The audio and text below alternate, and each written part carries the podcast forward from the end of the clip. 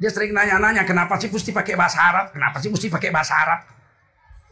Saya jawab, kalau pakai bahasa Arab, tidak hilang kehebatannya. Makanya Al-Quran nggak boleh ditulis selain huruf Arab. Terjemahannya silakan mau bahasa Batak, mau bahasa Bangka, mau bahasa Belitung, mau bahasa Palembang, mau bahasa Papua, mau bahasa Prancis, silakan terjemahannya. Tapi tidak boleh menulis Al-Quran terjemahan saja dengan menghilangkan surah-surah ayat Arabnya. Assalamualaikum warahmatullahi wabarakatuh. Hamdan wa syukran lillah. Wassalatan wassalaman ala rasulillah. Wa ala alihi wa sahbihi wa mawalah. Allahumma salli wa sallim ala hadha nabiyil karim. سيدنا ونبينا وحبيبنا ومولانا محمد.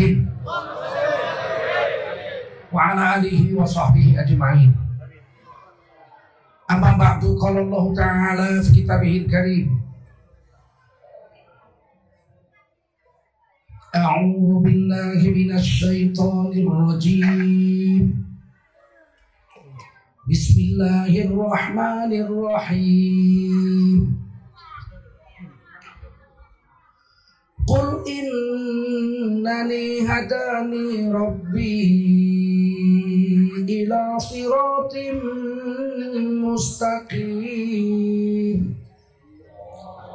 دينا قيما ملة إبراهيم حنيفا وما كان من المشركين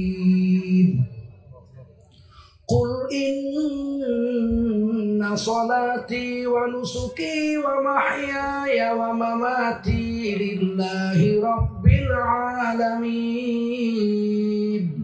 لا شريك له لا شريك له وبذلك أمرت وأنا أول المسلمين.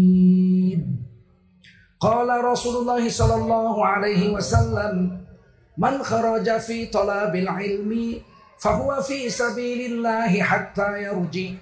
Baginda Rasul bersabda, siapa keluar untuk mendapatkan ilmu, maka orang itu adalah orang yang berjihad fi sabilillah sampai dia kembali ke tempatnya. Mudah-mudahan kita semua mendapatkan pahala jihad dari Allah Subhanahu wa taala. Amin. Sadaqallahul azim wa sadaqa rasuluhun nabiyul karim. ونحن على ذلك من الشاهدين والشاكرين والحمد لله رب العالمين Para ulama, para habaib yang dimuliakan Allah SWT Bil khusus Ketua Majelis Taklim dan Majelis Zikir Sohibul Hajat Sohibul Makan Wal Makan Makan yang pertama bahasa Arab artinya tempat, yang punya tempat. Makan yang kedua bahasa Indonesia, yang memberi kita makan. Saya tadi dikasih makan ikan kakap, ada ayam, masya Allah. Mudah-mudahan Tuhan Guru kita disehatkan dan dipanjangkan umurnya. Para habaib yang kita cintai dimuliakan oleh Allah SWT. Para umarok ini luar biasa gubernur kita rajin mengaji dan perhatian dengan agama. Gubernur Bangka dan Belitung. Semoga Allah SWT muliakan dunia akhirat. Para ulama, tuan-tuan guru, para umaro, dan mungkin Bapak Bupati, Bapak Camat, Bapak Kapolres, Bapak Kapolsek, Bapak Dandim, Bapak Dan Ramil dan seluruh jajaran. Segala kepala dinas dan SKPD yang berhadir, bapak ibu-ibu, tokoh adat, tokoh masyarakat, tokoh pemuda, ketua organisasi Dewan Masjid, Majelis Ulama Indonesia, organisasi masa yang berhadir yang dimuliakan Allah SWT. Wajiblah kita bersyukur pada Allah SWT. Salawat dan salam kita sampaikan untuk baginda Rasulullah Sallallahu Alaihi Wasallam. Saya terharu tadi Pak Gubernur kasih bantuan 500 juta, Masya Allah. Untuk rumah tahfiz. Quran ini Quran ini bukan makhluk ciptaan Allah. Kalau Al-Quran makhluk ciptaan Allah, kiamat habis, mati hancur binasa. Kullu man alaiha fan. Segala sesuatu itu akan musnah binasa. Wa yabqa wajhu rabbika dzul jalali wal ikram. Yang kekal hanya Allah saja. Kalau Al-Quran itu ciptaan Allah, dia hancur juga waktu kiamat. Akan tetapi dalam akidah Ahlussunnah wal Jamaah yang kita anut, Al-Quran ini bukan makhluk. Tapi Al-Quran ini adalah kalam Allah. Bersifat bako seperti Allah. Tidak hancur dengan adanya kiamat. Abadi, abadi, abadi, kekal selama-lama-lama-lamanya. Itulah Al-Quran, kalamullah. Sehingga derajatnya beda dengan zikrullah. Padahal zikir itu zikir. Subhanallah walhamdulillah wala ilaha illallah wallahu akbar wala haula wala quwata illa billah atau asmaullah nama-nama Allah huwallahu alladzi la ilaha illa huwar rahmanur rahim al malikul quddusus salamul mu'minul muhaiminul azizul jabbarul mutakabbir sampai wahwal wahwas samiul basir 99 tambah nama yang lain lagi lebih dari 99 Rob misalnya. Sang Maha Pengatur alam semesta kita baca setiap sholat Alhamdulillahi Rabbil Alamin. Rob itu nggak masuk 99 nama itu. Dengan Rob jadi 100. Belum lagi ya Hanan, ya Manan, ya Qadim al-Ihsan. Termasuk Huwa. Termasuk Huwa. Orang-orang Torikot. Ketika mereka berzikir. Baru tobat dari preman. Baru tobat jadi bandit. Tobat dari orang-orang durhaka. Yang sebelumnya nggak sholat berzina, mabuk dan sebagainya, tobat, datang ke guru tarikat. Diajar zikir la ilaha illallah. Agar ada yang dinafikan, ada yang diisbatkan. Ini ada ulama ngomong di YouTube, gak ada itu zikir la ilaha illallah, kemudian zikir Allah, kemudian cepat kali menyalahkan orang. Kenapa orang-orang pemula baru tobat, orang-orang yang baru belajar untuk baik, diajarkan la ilaha illallah zikirnya. Karena ada yang dinafikan, ada yang diisbatkan. La ilaha. Tidak ada. Sesembahan.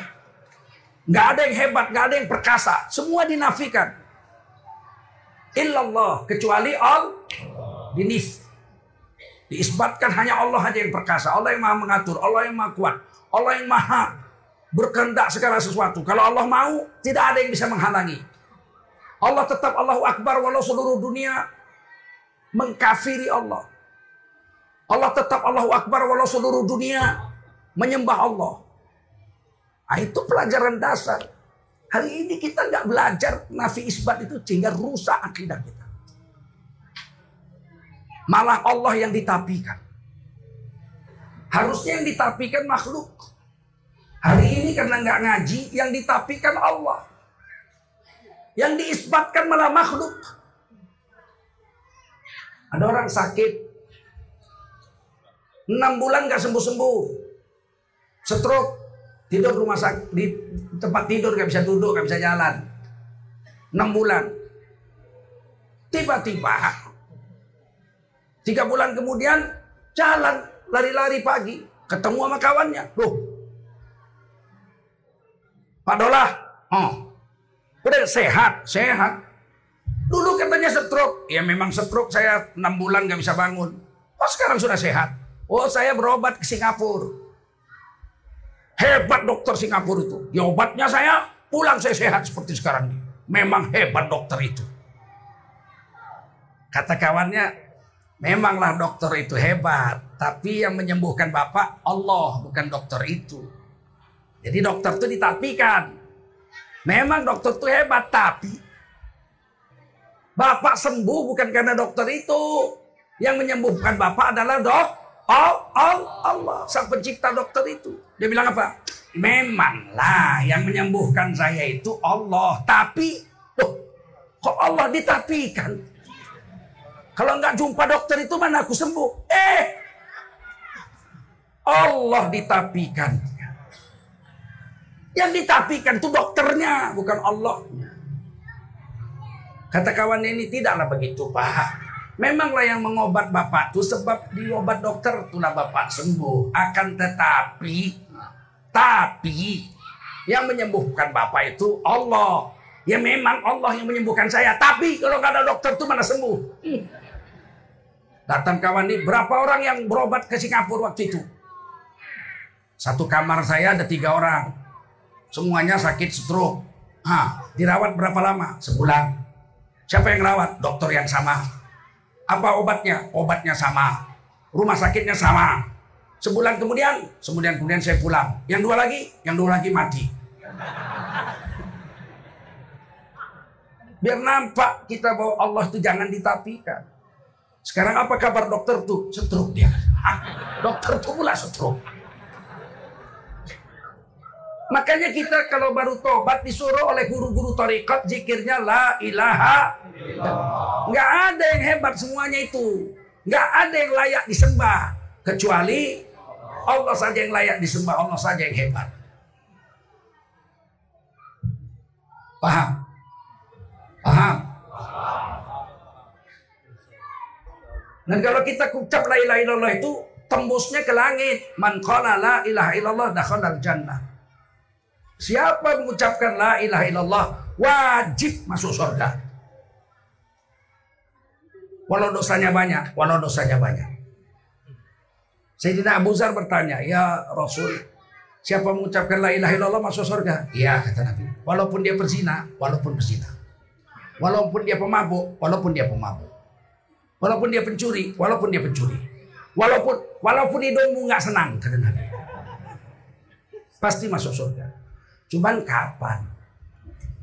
Masuk surganya kapan? Pezina seumur hidup masuk surga?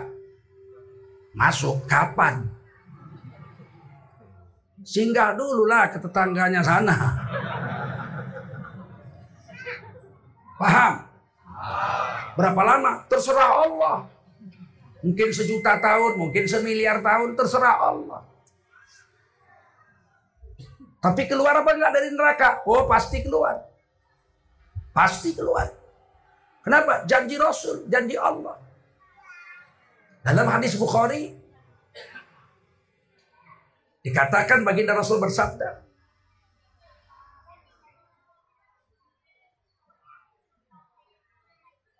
wa yukhriju minan nar man qala la ilaha illallah wa kana minal khairi fi qalbi fi qalbihi mithqala dzarrah akan dikeluarkan dari neraka.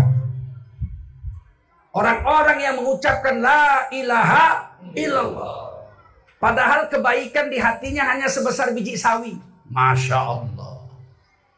Sebesar pasir baiknya cuman. Sisanya jahat semua. Masuk surga juga. Inilah orang yang terakhir dikeluarkan dari neraka, dimasukkan ke Orang terakhir. Habis dia nggak ada lagi. Kafir semua tinggal. Yang beriman yang ucap la ilallah dialah yang terakhir. Kebaikannya hanya sebesar biji sawi. Apa pahala sebesar biji sawi? Saya pikir-pikir lama saya memikirkan hadis ini. Apa pahala sebesar biji sawi? Sholat nggak mungkin. Nggak mungkin. Sholat sunat saja kata Nabi. Rakaat rakaat al-fajri khairul laka minad dunya wa ma fiha dua rakaat. Rakaat al-fajri, dua rakaat sholat sunat sebelum subuh khairun. Minat dunia wa mafiha. Lebih baik dari seluruh dunia dan isi-isinya. Bayangkan. Berarti orang ini nggak pernah sholat. Pahalanya cuma sebesar pasir.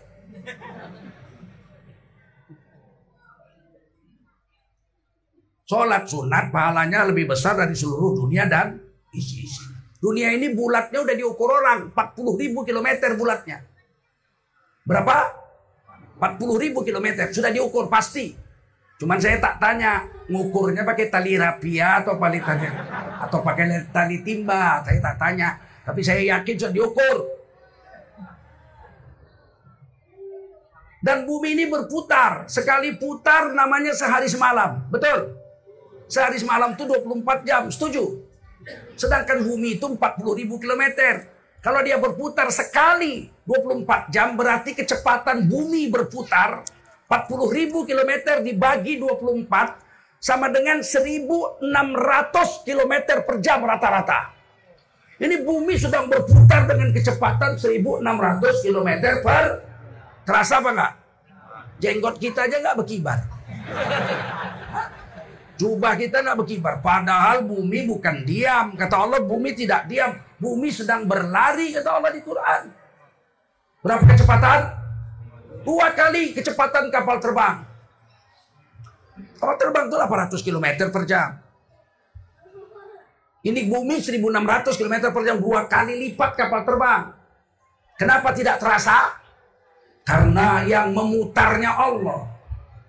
Karena yang memutarnya Allah. Kalau Allah yang mengerjakannya kita tidak terasa. Napas kita ini gerak. Kita tidur. Gerak terus. Karena siapa yang memutarnya? Kecil tak ada jenggot, kemudian tumbuh jenggot, jenggotnya hitam, tiba-tiba putih. Siapa yang bikin putih? Terasa apa enggak? Pepaya keluar pentil, kuning warnanya. Kuning muda, ah, krim. Kemudian besar, hitam, coklat, apa? Hijau. Mungkin besar hijau, hijau-hijau digigit, pahitnya bukan main. Tiba-tiba berubah kulitnya jadi kuning. Dimakan manis. Siapa yang naruh gula di situ? Siapa naruh gula di situ? Nggak terasa kita. Kalau Allah yang kerja. Kalau kita yang kerja terasa. Coba kita naik mobil. Dari Bangka Tengah ke Bangka Selatan. Jalan mulus. Lurus. Hajar lari 140 km per jam. Yang bisa Land Cruiser lah, Daihatsu nggak bisa. Mobil dinas Pak Gubernur bisa itu Camry. Lari 140 km per jam. Tiba-tiba direm mendadak. Apa yang terjadi? Penumpang yang di belakang terbang ke depan. Kalau terbalik enggak lah. Camry. Tapi yang di belakang terbang ke depan. Betul nggak? Bumi ini sedang berputar dengan 1600 km per jam rata-rata. Kalau tiba-tiba direm apa yang terjadi? Masjid ini terbang ke atas. Betul? Pohon-pohon, pohon-pohon kayu tercabut semua, betul? Tapi tidak ada hadis yang mengatakan bumi akan direm mendadak, nggak ada. Yang ada bumi diputar balik. Kalau diputar balik ada hadisnya. Tidaklah dibilang Nabi bumi, dibilang Nabi matahari terbit di timur, tenggelam di barat. Ketika kiamat hampir terjadi, terbalik. Matahari terbit di barat, tenggelam di timur. Artinya bumi diputar balik. Berputar 1600 km per jam ke arah depan sana. Tiba-tiba balik kemari. 1600 km per jam. Terjadi tumbukan 3200 km per jam.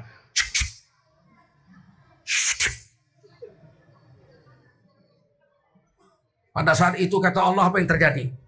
Dalam Quran watakunul jibalu kalaihnil manfus. Pada saat kiamat terjadi kau akan lihat Allah jadikan gunung-gunung itu berterbangan seperti bulu ditiup angin. Al-Qari'ah Mal-Qari'ah. Hari kiamat Tahu kamu hari kiamat itu? Gunung terbang seperti bulu ditiup angin maka tidak ada kejadian yang lebih dahsyat selain neraka jahanam melainkan hari kiamat. Sayyidun azim kata Allah di Quran, suatu yang sangat luar biasa besarnya.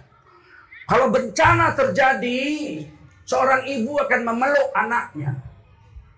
Terjadi suara gempa bumi, ibu akan mengambil anaknya dan memeluk anaknya. Bawa pergi. Betul? Terjadi tenggelam kapal di Lombok berapa tahun yang lalu. Dapat mayat seorang ibu mati di laut sedang memeluk anaknya namun tidak dilepasnya anaknya walaupun dia harus mati di laut. Tapi ketika hari kiamat kata Allah dalam Quran surah Al-Hajj ibu yang menyusukan anaknya anaknya dibuang. Bukan dipeluk, dibuang. Saking dahsyatnya hari itu. La taqumu illa illa ala syiratin nas. Tidak akan datang hari kiamat kata Nabi dalam hadis sahih Muslim. Kecuali hanya menimpa manusia-manusia bejat saja baru kiamat datang. Hanya orang kafir saja tinggal di dunia ini baru kiamat datang. Kalau masih sekarang masih jauh kiamat. Karena orang Islam masih 1,8 mil dari 7,6 miliar. Masih lama. Kapan kiamat? Uh, lama, jauh. Kenapa jauh? Karena orang Islam masih ba banyak. Sebab hadis lain Rasulullah bersabda dalam hadis Sahih Muslim, "La taqumu sa'ah hatta la yabqa ala wajhil ardi man, man yakulu Allahu Allah." Tidak akan datang hari kiamat selagi di dunia masih ada satu orang manusia beriman yang mengucapkan dengan mulutnya Allah Allah Allah Allah Allah Allah ya Allah ya Allah ya Allah ya Allah ucap ya Allah ya Allah ya Allah ya Allah ya Allah ya Allah ya Allah kiamat tidak datang nanti orang-orang soleh wafat orang-orang alim wafat Tinggal orang-orang bodoh yang nggak ngerti agama. Lama-lama orang bodoh pun wafat. Tinggal orang-orang yang nggak ngerti agama. Terakhir satu orang yang hidup kata Nabi dalam hadis Sahih Muslim itu di padang Arafah. Penggembala kambing. Satu-satunya orang yang Islam. Saat itu padang Arafah sudah hijau, pohonnya besar-besar, rumputnya tebal, air mengalir jernih. Tiba-tiba satu hari orang yang Islam satu-satunya itu menggembalakan kambingnya diserbu sama singa. Dia melawan dengan singa luka-luka dan hari itu dia mati. Hari itu dia mati, hari itu dikiamatkan oleh Allah seluruh alam jagat raya. Jijik Allah lihat alam semesta. Kalau tidak ada satu orang beriman di atas dunia. Paham? Dia cuma taunya Allah aja. Kalau terkejut, Allah, ya Allah. Senang, ya Allah. Sedih, ya Allah. Kawan-kawannya nanya, siapa itu ya Allah? Aku pun tak tahu. Yang aku tahu dulu kakek-kakekku kalau sedih, ya Allah. Kalau senang, ya Allah. Kalau kaget, ya Allah. Katanya itulah Tuhan, itulah yang ku tahu tentang Allah. Itulah Tuhan sesembahan. Bagaimana caranya banyak? Sudah tidak tahu lagi aku. Orang begitu masih hidup, dunia tidak kiamat. Tapi hari itu dia mati, seluruh alam jagat raya kiamat. Makanya dahsyat iman ini.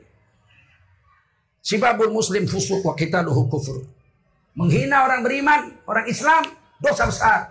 Membunuhnya, dosa paling besar. Faka'annama qatalan nasa jami'a. Kata Allah dalam Quran surah Al-Maidah 32, membunuh satu nyawa manusia, dosanya seperti membunuh manusia seluruh dunia 7,6 miliar manusia. Tidak mungkin orang Islam yang mengerti agamanya mau membunuh satu orang nyawa. Betul? Tidak mungkin orang Islam jadi teroris. Betul? Kalau ada teroris pasti orang tidak beragama yang ngaku-ngaku sebagai orang Islam. Betul?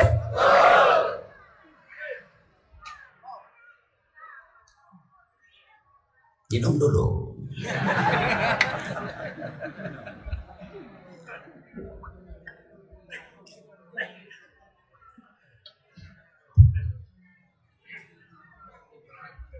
Ketika orang sudah mulai baik, guru-guru torikot mengajarkan do, jikir yang kedua. Allah, Allah, Allah, Allah, Allah, Allah, Allah. Ada ulama itu Ustadz itu bilang, tak ada jikir Allah, Allah itu bid'ah. Itu yang ada subhanallah, alhamdulillah, wala ilaha illallah, wallahu akbar, wala hawla, wala quwata illa billah. Siapa bilang? Hadis Nabi bilang tadi tidak datang kiamat selagi masih ada orang satu orang yang mengucap Allahu Allah. Ayat Qur'annya surah Al Bani Israel surah Al-Isra ayat 110. Allah memerintah Nabi untuk mengajarkan zikir Allah itu. Saya pernah debat dengan guru saya di Mekah dan saya menang. Dicium saya sama guru saya dikasih duit lagi. guru di Mekah begitu kalau kalah debat kita kasih duit. Kalau di sini kalau debat diusir ya gitu. Kata guru saya nggak ada jikir Allahu Allah. Saya bilang ada tuan guru. Mana dalil? Saya kasih hadis muslim. Ah itu bisa aja artinya beginilah begitu macam lah dia masih ngelak. Ada di Quran tuan guru. Besar matanya lihat saya. Di Quran. Nah fakot. Ikra. Baca, bacakan. Saya baca. Kul Ud'ullah au Ud'ur Rahman Ayyam ma tad'u falahul asmaul husna. Nggak usah saya jelaskan, langsung dipeluknya saya. Wah, sodak saya, Masya Allah, sodak saya. Ya Habibi, sodak saya, ciumnya kening saya. Orang sekarang kan, mana dalilnya? Kita kasih. Apa artinya? Ya. minta dalil hadis, minta artinya.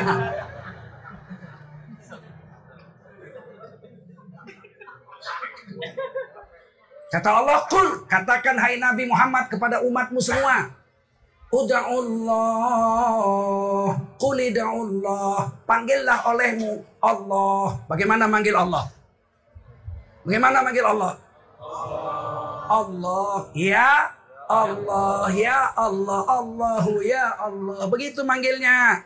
Au, atau Ud'ur Rahman. Panggillah Rahman, ya Rahman, ya Rahman. Allah huwallahu alladzi la ilaha illa huwar rahmanur rahim. Al-Malikul Quddusus Salamul Mu'minul Muhaiminul Azizul Jabbar Ayam ma tad'u falahul asmaul husna. Yang mana pun kau panggil nama Allah semuanya baik. Ada dalil? Ada. Cuman kau aja belum baca. Udah belum baca nyalahkan orang pula kau. Kebanyakan makan micin. Sabar, sabar, sabar sama orang Islam, sabar. Sabar sama orang Islam.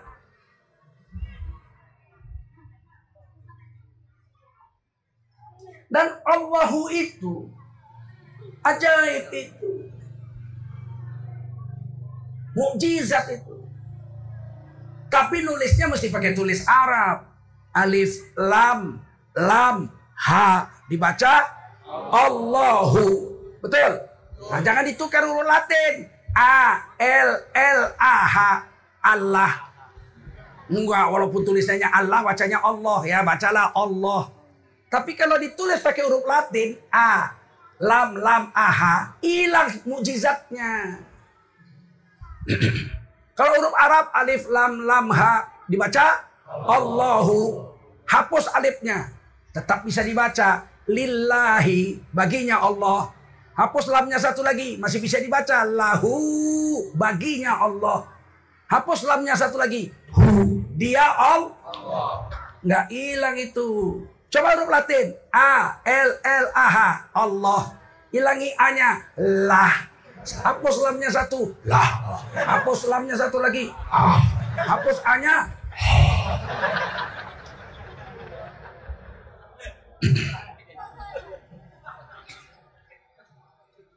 Ada satu orang baru masuk Islam, orang Eropa. Nanya-nanya sama kawan sepupu saya, sepupu saya Tengku Zita. Mamanya Belanda, mama saya Cina. Tapi bapak kami sama-sama Tengku, kami sepupu. Ah, dia baru masuk WhatsAppnya tadi. Ini ada namanya August. Dia sering nanya-nanya, kenapa sih mesti pakai bahasa Arab? Kenapa sih mesti pakai bahasa Arab? Saya jawab kalau pakai bahasa Arab, tidak hilang kehebatannya. Makanya Al-Quran nggak boleh ditulis selain huruf Arab. Terjemahannya silakan mau bahasa Batak, mau bahasa Bangka, mau bahasa Belitung, mau bahasa Palembang, mau bahasa Papua, mau bahasa Prancis, silakan terjemahannya. Tapi tidak boleh menulis Al-Quran terjemahan saja dengan menghilangkan surah-surah ayat Arabnya. Kalau Injil, Bible diterjemahkan, hilang aslinya. Betul? Bahasa Batak, semua bahasa Batak. Bahasa Inggris, semua bahasa Inggris. Betul nggak?